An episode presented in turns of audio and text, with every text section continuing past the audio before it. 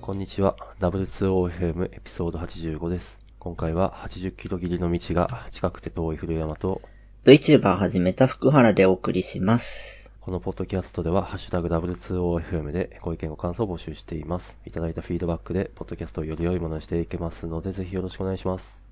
お願いします。はい。というわけで今日は福原くんとです。はい。2週間ぶり。はい。えー、っとですね、今回はですね、もしウェブでこの W2OFM を聞いてる方がいらっしゃったら、まあ、ひょっとしたら気がついたかもしれないですけど、えー投げ銭といいますか、うん。そういったものをウェブに組み込んでおります。イエーイ。確か、以前福原くんとの収録会に、推しに、推しに課金したいと。はい。しましたね。うん。あ俺らが、その課金の口を用意していないのは何事だ、みたいな話があったかなと。はい。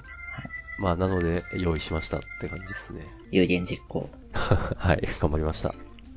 結構簡単ですですね、めちゃくちゃ、めちゃくちゃ簡単でしたね。おー。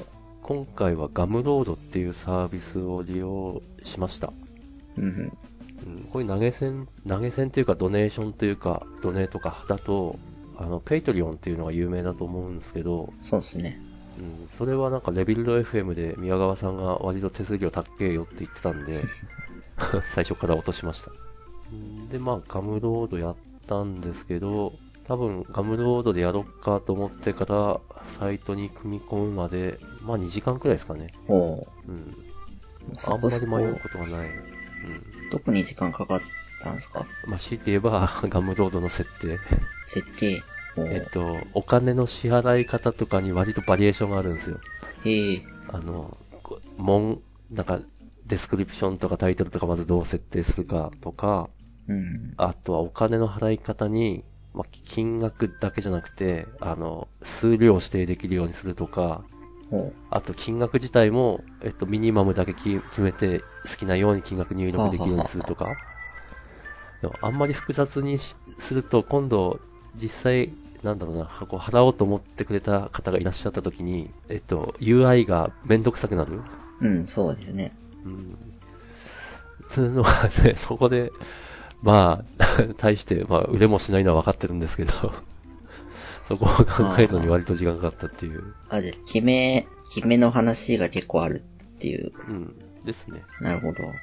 だから、仮にもう一回何か私がガムロードで売ることになったとしても、その時間は絶対かかるでしょうってうんいうう、んうん。そんな感じでした。いいっすね。そうです一ね。回やってみたいな、何かで。うん、うん。いや、ぜひぜひ。いやっぱ、や、自分でやってみるのが一番いいと思う。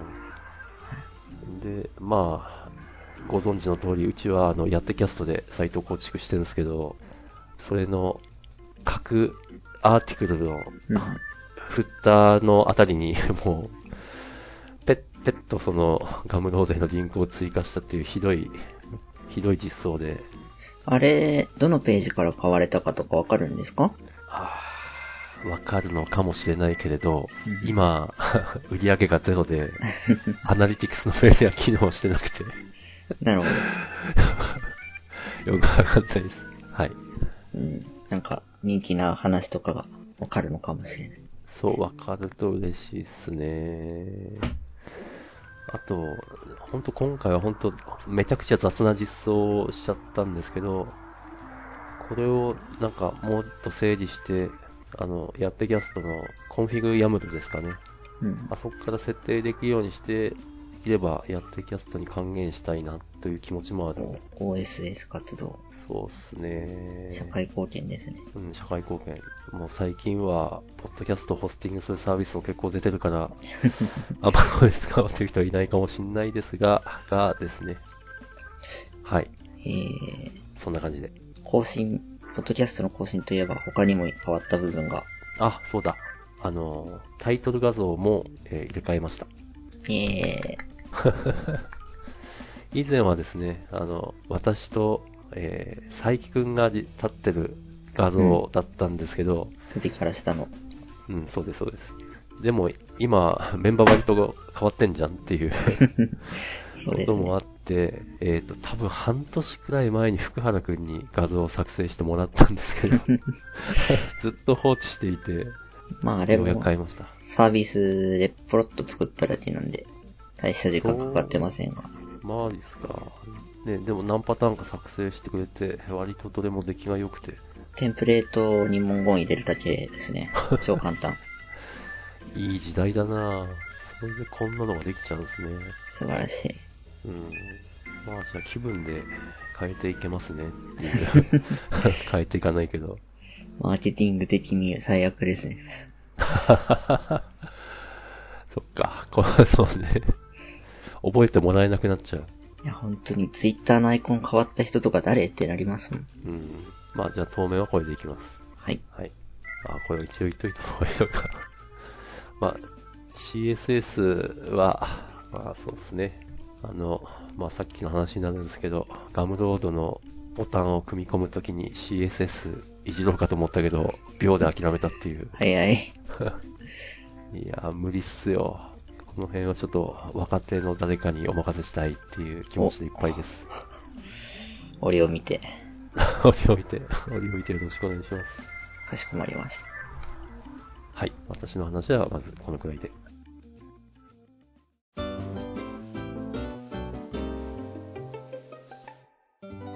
はい。じゃあ次、福原から、VTuber を始めました。なんと、なんと、素晴らしい。一応 VTuber 名前は本名とは全然違うものでやってるので、ここでチャンネル名とかは出しませんけど、まあ、もし声聞いて同じやんけと思った人は応援お願いしますということで。なんと奥ゆかしい、ボイチェンとかは使ってないんで、この声のままやってますね。うん、ですね。なんで、その、どんな感じかっていうのだけ話せればと思ってます。はい。まあ私は視聴してるんで、一リスナーとして、ありがとうございまどすちらか見てるんですけど、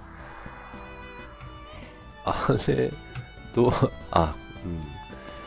まあ、ポッドキャスト作るのも大変なのに、YouTube で配信ってめちゃくちゃ大変じゃねっていう気が、気持ちがあっおて、どうすかうーん、大変っていうのはあんまないですね。やり方が難しいっていうのは特になかった。なるほど。一番大変なのは、えー動画を更新すること。うんうん。今のところ週2回動画で更新、あと気が向いた時にライブ配信っていうやり方をしてるんですけど、はい。まあ、コンスタントに動画を出すっていうのがやっぱ大変ですね。ああ、なるほど。それはじゃあ、な、何にでも通じる話ですね。そうですね。続けるのが一番大変っていうやつ。うん。でサムネを一応毎回違うものを作ってるんですけど、これが結構大変。あー作るの自体はそんなにかからないんですけど、はい。どういう構成にするかとか素材集めるとかが結構めんどくさいなって感じですね。なるほど。決めちゃって素材全部集まってればあとはやるだけなんで、10分ぽちょっとでポロロってやって終わりなん ですけど、そんな簡単なのか。 いや、あの、動画の最初に、あの、動画のまとめ的なのもあるじゃないですか。は出いて。るじゃないですか。うんああいうの、ほんと大変そうだなと思うんですけど、そうでもないですそうよで。もない、えそうなんだ。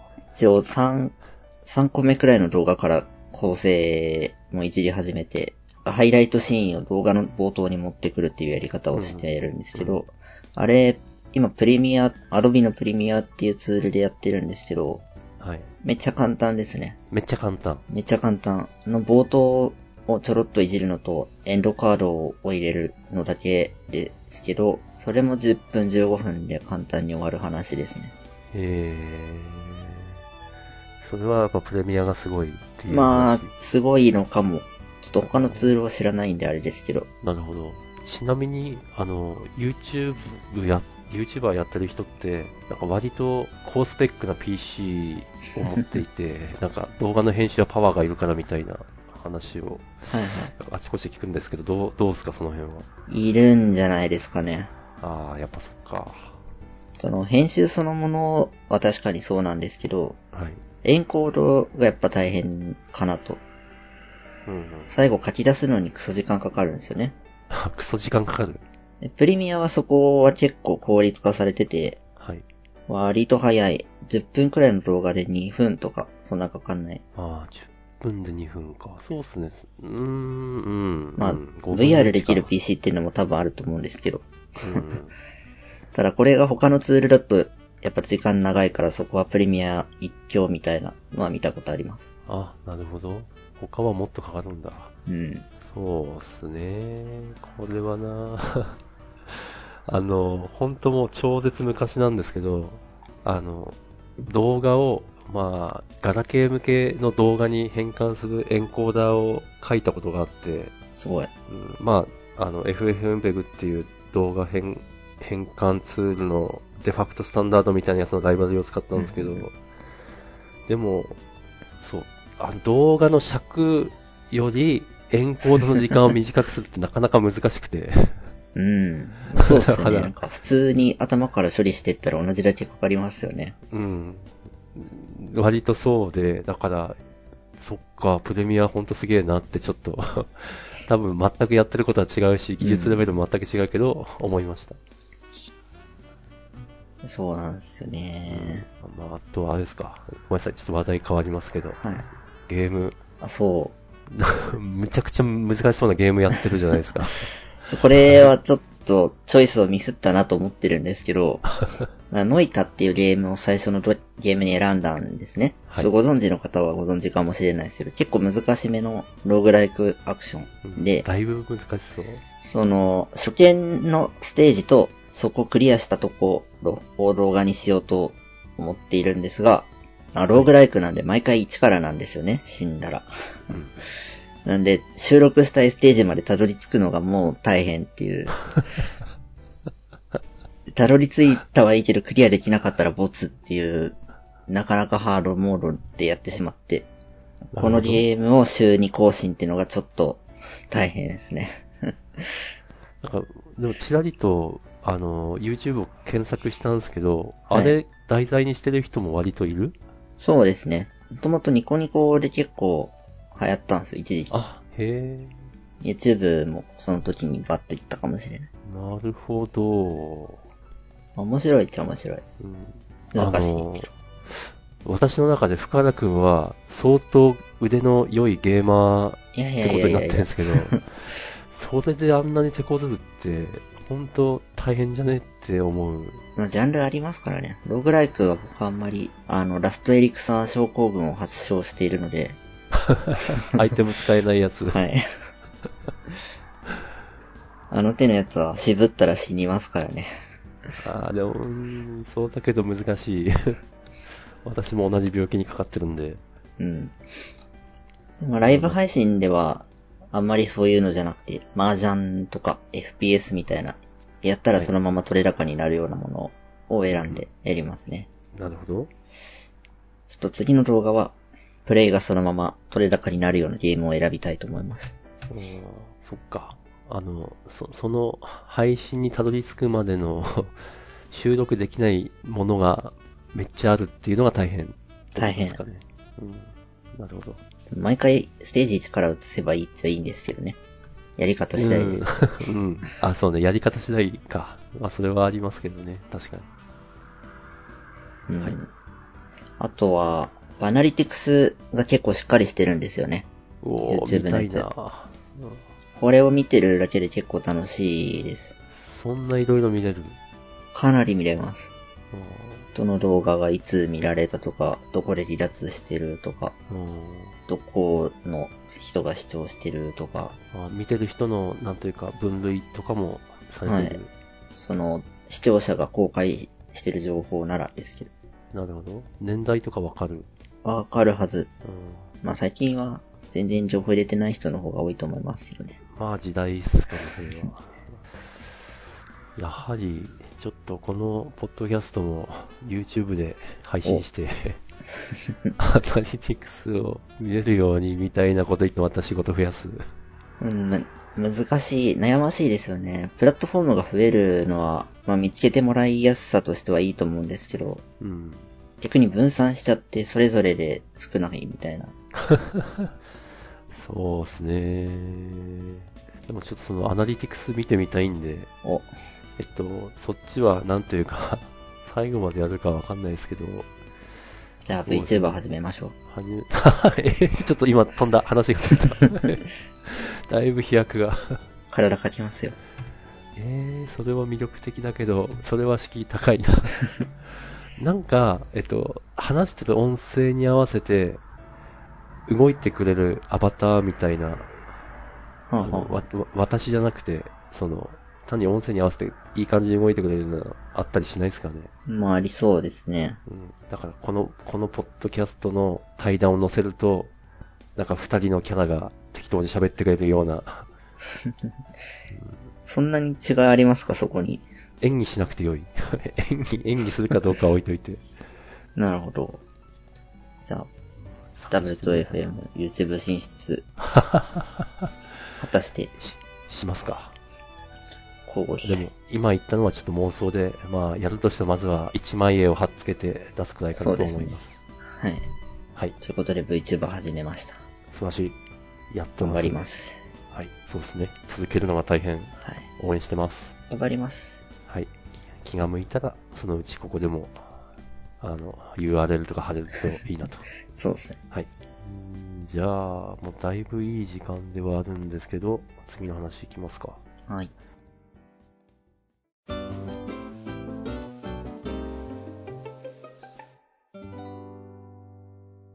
えーっとですね、私最近、プレステ4を起動してなくてですね、うん。久々に起動したら、コントローラーが反応しないっていう問題に遭遇しまして、深刻。あーコントローラー高いんですね。ああ、8000円とかしますよね。そう、びっくりして。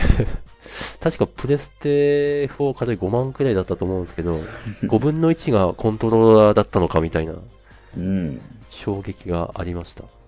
まあパーツとか結構オーダーメイドな感じ。うん。あれ用に作ってるパーツいっぱいありそうですよね。まあ、それはそうですね。でもまあ、これはやばいと思って、あの、ググったら、あの、プレステのセーフ、セーフモードで起動すると、まあ大体復帰するみたいなのがあって、うん。やったけどダメ。 まずダメダメ。で、やばい方法として、本体の電源をす、なんか、いきなり抜 く。そうすると、次回自己診断が走って治る。みたいなのがあって、おおうん、嫌だと思いながらも、 まあ、しょうがないと思ってやったけどダメ。ー。うんうん。で、あとは、このソニーの修理のページに行くと、修理する前にこれ試してみてくださいみたいなのがあっうんうんうんて、やったことありますなんか、スイッチはちょっと試しました。ああ、任天堂っすね。はい。そうそれ、なんか2、3個かと思いきや、10ステップくらいあって、 ええこんなに確認させんだ、みたいな。まあ、まあ、なんですかね、それで復帰すれば確かに儲けものなんで、いいとは思うんですけど、でもそれ試してもダメ。うん。で、まあ、で、修理出すと5000円なんですよ。うん。買って8000円、修理出して5000円。あと、アマゾンで、サードパーティーのコントローラーは4900円くらいで売っている、みたいな。いや、そうなりますよねう。んまあ、もうだから、あ、なんですよね、コントローラーないと本当に何もできないんで、うん。まあ何はともあれとにかく買うかと。修理出したら2週間コースらしいんですけど、新しいのポチったら明日には届くんわで、かる。ポチって、届いて、届いたコントローラーをつなげて、あの、ちょっとふと思い立って、Bluetooth 接続のページを見て、あの PS4 のメニューの、うんうんそこで前のコントローラーの接続を一旦削除したら 繋がったってういんう。前のコントローラーで。そうです、前のコントローラーで繋がっおーじゃあ本体の Bluetooth 設定が悪かった。た。そうですね、そコうンでトすローね。ラーは悪くなかった。うんこれあの、深田くん iPhone だからないかもしれないですけど、Android だと、Android と Bluetooth 機器がよく繋がらなくなって、その、接続を削除するとかやるんですよね。いい。あ、ええって言われるんだ。あんまないですね。うん、まあさすが iPhone。でも Android は違 う。だから、なんだろう、この当たり前に試すような Bluetooth 接続のノウハウが、このプレス4だと別のコントローラーがないと試せないんだっていうのにちょっとびっくりした。ああ、うん、そうなんですよ。確かに。本体をいじりたくてもいじれない。うん。そういう問題ひでどす、く、ね。ひどくないですか あの、セーフモードだと USB ケーブルで接続するとコントローラーで操作できるんですよ。うんうんうんでも、えっと、通常モードで起動すると USB ケーブルで繋いでおこうがダメなんですね。うん。なん、なんだこの設計ってちょっと思った。難しいですねう。ん。まあね、いろいろあるんでしょうけど、Bluetooth で繋がらないと何にもできないって、ちょっとつれえなみたいな。この点、スイッチは、なんか良さそうですね。最悪タッチパネルで操作できそう。あー、確かに確かに確かに。そうですね。そう、なんかなやるっぱほそどういうな。困った時のためのバックアップ系というか、冗長化してほしいとは 思いました。エンジニアっぽい発想かもしれんけど。なるほど。うん。この修理出すより買った方が早いっていうのめっちゃわかりますね。どう、どうなんですか、これ。いや、俺、ここに、私は日本の、えっ、と、このものづくりが衰えてきた原因の一端をちょっと見たんですけど、深い。だ、だって、iPhone とか Android とかって、えっと、その、なんでしょうね、この修理ダメな状態からの復帰ってめっちゃ楽にしてるくないですか具体的に言うと、壊れてるものを送ると、もう新しいものを送ってくれるみたいな。うんうんそう、それが、なんか、この同じ値段払わなくちゃいけなくて、もうあほん同じものを買えるというようなと同じくらい値段を払わなくちゃいけなくて、さらに修理に2週間とかかかるとか言われて、そんそれ欲しくなくなるわ、みたいな。うん。うすーん。ごいまあ、あえての値段設計もありそうですけどね。まあねあなんだろう、私、あちこちでこれ感じるんですけど、あの日本日本と日本以外、うんあの、えっと、絶対壊させない。えっと、良い、良いものを作る。うん。そして事故を起こさせない。だけど一旦事故が起こると大変になるっていうのが、私は日本的な発想かなと思っていて。なるほど。うん、でも海外って逆で、なんか、事故はもうしょうがない、起きる前提で、復帰をめちゃくちゃ楽にさせるっていう。うん。うん。まあ、どっちがいいかで言うと、私は日本人なんで、そもそも問題起きねえ方がいいやとは確かに思うんですけど、まあ、思想の問題。うん。そう、思想の問題で、で、ここは、まあ、ある意味宗教論争なんで、そこに決着はつかないと思うんですけど、ただ、えっと、えっと、客観的に見たときに、そん、えっと、日本って今、 だいぶオワコンな感じになってるじゃないですか。うん。よく言われますね。うん、だから、だから、なんだろうな、そっちに、やっぱそっちにシフトしないとダメなんじゃないっていう気持ちはすごいある。 うん。やばい。プレステ4のコントローラーから、だいぶ 離れたとこまで行ってしまったけど。ね僕は気持ち的には、ダメになってもすぐ直せるの方が、ああうん、まあ、好印象ですね。まあですよね、そう思う人が世界に多いからそうなってるのもあるはず。その、問題が起きないって断言するのがもう無理じゃないですか。イエス。絶対なんてないんだ、みたいな。うん。わかる。いやはや。うん、そう。こ、壊れないようにするって、その最後の1%上げるのにめっちゃコストかかってるはずなんですよ。うん。うん。だからまあ、それよりはとは思いますね。はい。 あれ、あの、だいぶ、 だいぶ飛躍がありましたが、そんな感じでコントローラー治りました。という話でした。な、うん治った。 治コントローラーが治ったのか。治った そう。本体の Bluetooth 設定の問題でした。なるほどな。はい。はい。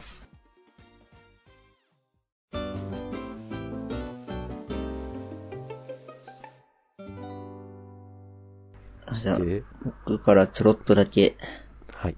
先日数ヶ月ぶりに出社しまして。おお。おー。そうなるよね。 3ヶヶ月ぶりだよね月、4ヶ月ぶりみたいな感じですね。 そうですね。まあちょっとどうしても人と会って物を受け取らなきゃいけなかったという、やむを得ない理由で。はい。あんまり久しぶりな感じがしませんでしたね。気持ちの問題ですけど。ああ、会社行っても、はい。なんか通勤路はい。を歩いてても、なんか昨日も歩いたような気がする。へえ、すごいな。うん。いやそー、うなんですかね、あれは。なるほど。まあ通勤以外であの道を歩かないっていうのは、まああると思うんですけど、うん。うん。なんか久しぶりな感じしませんでしたね。数ヶ月ぶりだから多分前回は2月とかですよね。そうですね。 2月3月。そうまだ割と寒かった時期。うん、時期は違いそう。あーでもあれか。そんな、なんか緑が増えてるとか、まあ、あんま感じないです ね。何も見てないってことか。 無意識に歩いてるのかも。そうですね。あとは、やっぱ集中はできるなって気がしましたね。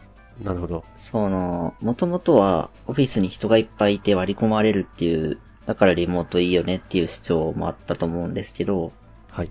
オフィスに人がいないんで割り込まれない。なるほど。はい。そうするといいことしかない。